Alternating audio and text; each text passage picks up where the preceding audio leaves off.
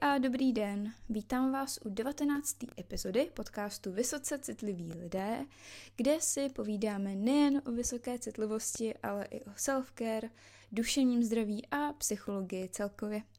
Já se jmenuji Eliška a jsem autorkou projektu Vysoce citliví lidé na Instagramu, Facebooku, na YouTube a různých podcastových platformách, jako je třeba Spotify. Předem se omlouvám za případní ruchy, jsou trošičku komplikovanější podmínky nahrávání. V minulém díle a posléze i na Instagramu jsem vás vyzvala ke sdílení té největší výzvy, respektive toho, co vnímáte, jakou svoji největší výzvu v rámci vysoké citlivosti. A sešlo se mraky odpovědí a já jsem vám za ně strašně a strašně moc vděčná. Tahle epizoda bude pravděpodobně trochu kratší, protože jsem si řekla, že vzhledem tomu, že je devatenáctá ji udělám spíš takovou úvodní a pak od té dvacáté do dvacáté páté epizody bych udělala takový speciál, kde chci mluvit o různých výzvách, protože těch odpovědí od vás přišlo fakt, fakt hodně, ale až na pár výjimek se tam ty témata hodně opakovaly. A mně z toho vyšla potřeba pověnovat se víc do hloubky právě pěti z nich. A to je zahlcení, hranice, přehnané přemýšlení, příliš velká empatie a nevalidace vysoké citlivosti v ostatníma lidma, potažmo komunikace s ostatníma lidma. To jsou témata, kterým se teda chci v následujících pěti epizodách věnovat víc do hloubky. Myslím, že každý to téma si zaslouží vlastní epizodu, protože kdybych se to snažila nacpat do jedné, bude buď nepříjemně dlouhá, anebo to téma neproberu tak, jak si myslím, že je potřeba. V rámci tohohle úvodu bych se ještě chtěla dotknout tématu přetíženého nervového systému, nebo taky přetížení zahlcení. To totiž úplně zdaleka byla ta nejčastěji opakovaná výzva. Nikdy přímo řečená takhle, jindy různýma příkladama, konkrétníma věcma. Já už jsem tady zahlcení naťukávala, třetí epizoda se mu věnuje. Nicméně jsem tam primárně řešila úplný základy. V dalším díle si zahlcení probereme zejména z hlediska pomoci, jak si můžeme pomoct, nějaký praktičtější věci. Teď se ale chci pověnovat přetíženému nervovému systému u nás vysoce citlivých, který může být zdrojem dalších výzev, dalších obtíží, jako je například úzkost, nespavost, chronický stres a mnohé další nepříjemnosti. Tomuhle přetížení taky můžeme říkat chronický zahlcení. Na rovinu lidi, kteří nás štvou, kteří nám lezou na nervy, kteří jsou pro nás nároční, jsou normální součástí života. Ale když patříme mezi vysoce citliví, s nás se zahltíme, přetížíme v porovnání s průměrnou osobou. To znamená, že slova a činy ostatních lidí na nás můžou působit hodně intenzivně. Mám na mysli bušení srdce, přehršel myšlenek, pokles úrovně energie, jako kdyby se celý náš systém přehřál, nebo jak to říct. Před zjištěním, že patříme mezi vysoce citlivý, může být tohle hodně matoucí, že jo? Proč nás tolik ovlivňují ostatní lidi a jejich nálady? Proč nás tolik ovlivňuje naše prostředí i vlastní rozpoložení? Ale tohle je pro nás vysoce citlivý normální. A naštěstí existují způsoby, jak můžeme svou vysoce citlivou duši uklidnit. Pojďme si ale tuhle problematiku přiblížit. Trochu do toho zabrousíme a pak z toho snad vybrousíme, ať už s validací a nebo aha momentem. Proč se nám tohle přetížení, tohle zahlcení děje? Jak už jsem tu moc krát zmiňovala, každá jednotlivá osoba na tomhle světě je citlivá. Ale do jisté míry. Některý lidi jsou citlivější než jiní a existuje několik různých teorií, proč to tak je a jaký to má užitek. Uvádí se teda, že nějakých dvacet až třicet procent lidí se narodí citlivější, jak fyzicky, tak emocionálně. A téhle skupině říkáme vysoce citliví, označujeme tento fenomén jako vysoká citlivost, ale taky jako citlivost na prostředí nebo senzitivita smyslového zpracovávání. Co to znamená v praxi? Jsme hluboce v kontaktu se svýma vlastníma emocema, stejně tak s emocema ostatních. Vnímáme je hodně, hodně intenzivně a často tak, jako kdyby byly naše vlastní. Navíc nás ovlivňuje i naše fyzické prostředí a máme zvýšenou pozornost i k malým věcem, k detailům, který ostatní přehlížejí. Jsme citlivější na světla, textury, hluky, vůně a další environmentální faktory, o kterých ostatní příliš nepřemýšlejí, protože nemusejí.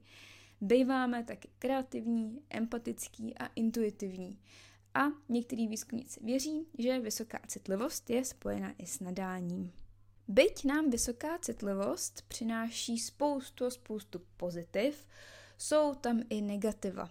A bohužel můžeme mít tendence ty pozitivní stránky neřešit, neoceňovat, brát je jako normální a běžný a zaměřovat se primárně na ty výzvy, na ty negativa, na ty nepříjemnosti.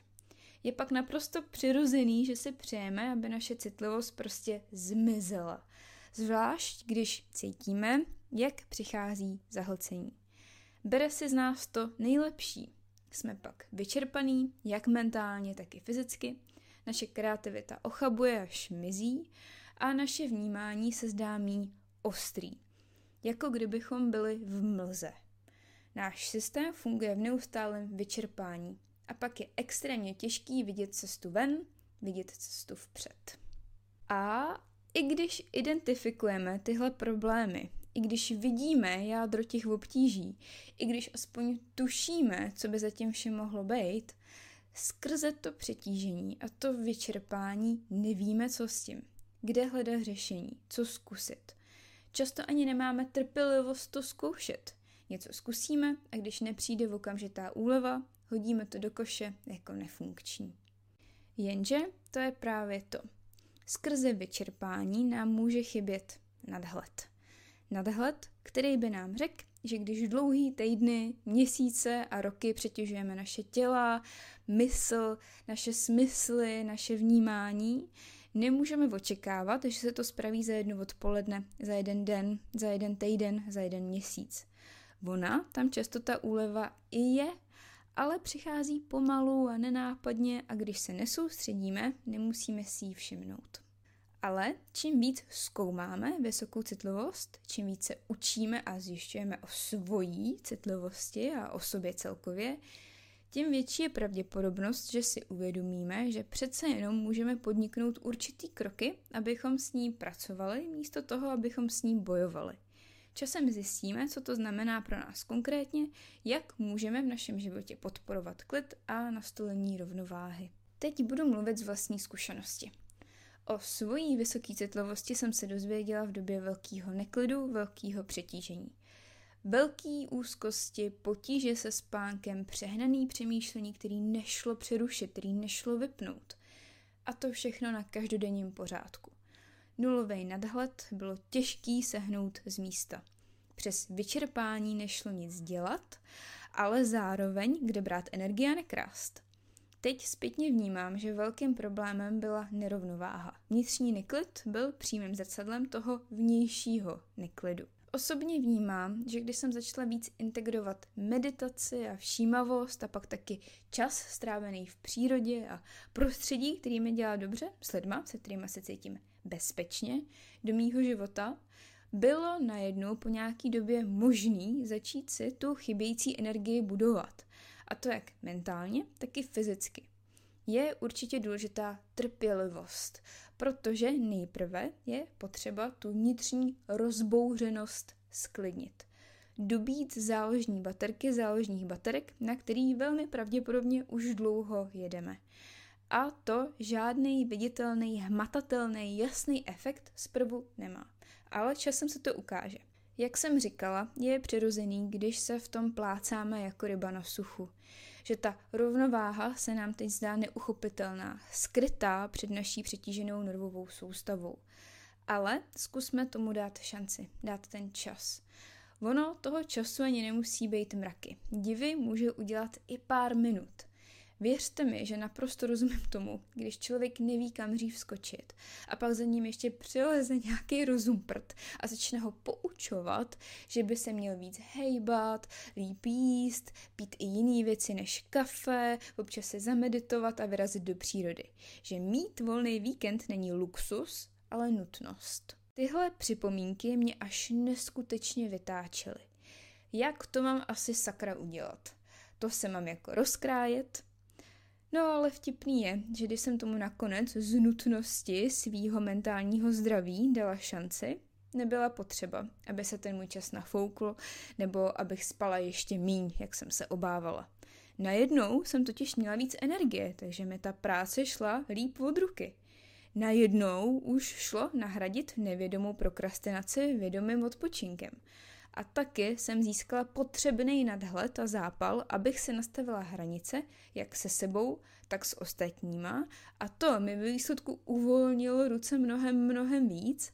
A já jsem se pak mohla věnovat věcem, které mi dávaly hlubší smysl a zase jsem byla o něco spokojenější. Součástí téhle rovnováhy je taky environmentální psychologie a teda vědomí našeho okolí. Jinýma slovama, jde o náš prostor.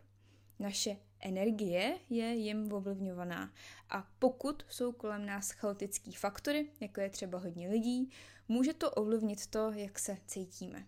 Takže když se od takové situace oddělíme, jako že třeba doslova na moment odejdeme ven na čerstvý vzduch, může to udělat zázraky. Tímhle způsobem si můžeme relativně snadno posílit jak svoji energii, tak i stejně tak naší odolnost. A co víc, velkým pomocníkem v tomhletom všem může být naše intuice, protože ji máme jako vysoce citlivý velice silnou a její ignorancí jsme sami proti sobě. Například, pokud nám tělo a duše dávají najevo, že už bylo té společenskosti dost a potřebujeme jít domů, tak je to tak. Pokud zůstaneme v přeplněném, chaotickém a zahlucujícím prostředí jenom proto, abychom se zavděčili ostatním, nebo jdeme někam, kam nechceme jít, děláme se tím víc škody než užitku. A jasně, opět chápu, že ne vždycky lze naší intuici poslechnout na sto procent. Někdy nám nějaký závazek nebo povinnost velí jinak, ale přemýšlet, jak situaci opečovat s ohledem na naší intuici a potřeby, je tady velmi užitečný. Musíme si uvědomit, že máme moc změnit svou situaci, i když se to v daný moment takhle nutně nemusí zdát. Ale taky jde o to, co vnímáme jako závazek nebo povinnost. Například, pokud patříme mezi ty lidi, kteří vždycky chtějí primárně vyhovět ostatním, jsme potom řízení potřebama druhých lidí před těma svýma. Pak jako závazek nebo povinnost vnímáme i to, že nás někdo natlačil někam proti naší vůli. Pak tyhle věci vnímáme i v tom, že jsme někde něco mezi řečí plácli, strhnutí okamžikem a prostředím. V takové chvíli naslouchání intuici může vyžadovat hodně soustředění a trénování. Ale čím častěji to děláme, tím více se v tom posouváme. Na závěr chci ještě zdůraznit poslední věc. Naše nervová soustava může být naším informátorem, ale nemusí být naším manipulátorem. Jinýma slovama, jsme všichni schopní ovlivnit to, jak se chováme, když přijde skrz náš nervový systém zpráva od naší složitý a citlivý duše. A je třeba si opečovat, jak chceme reagovat na tyhle zprávy, tak, abychom skutečně uctili sami sebe. Ale čím víc to děláme, tím víc se to stává naší přirozenou součástí. Tak moc, že už o tom ani nebudeme muset přemýšlet. Cvičení dělá mistra.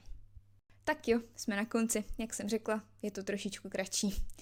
Já vám moc a moc děkuju za pozornost a doufám, že vás tahle epizoda v něčem informovala a nebo aspoň validovala. Podcast vychází každý druhý čtvrtek, takže se uslyšíme zase za čtrnáct dní.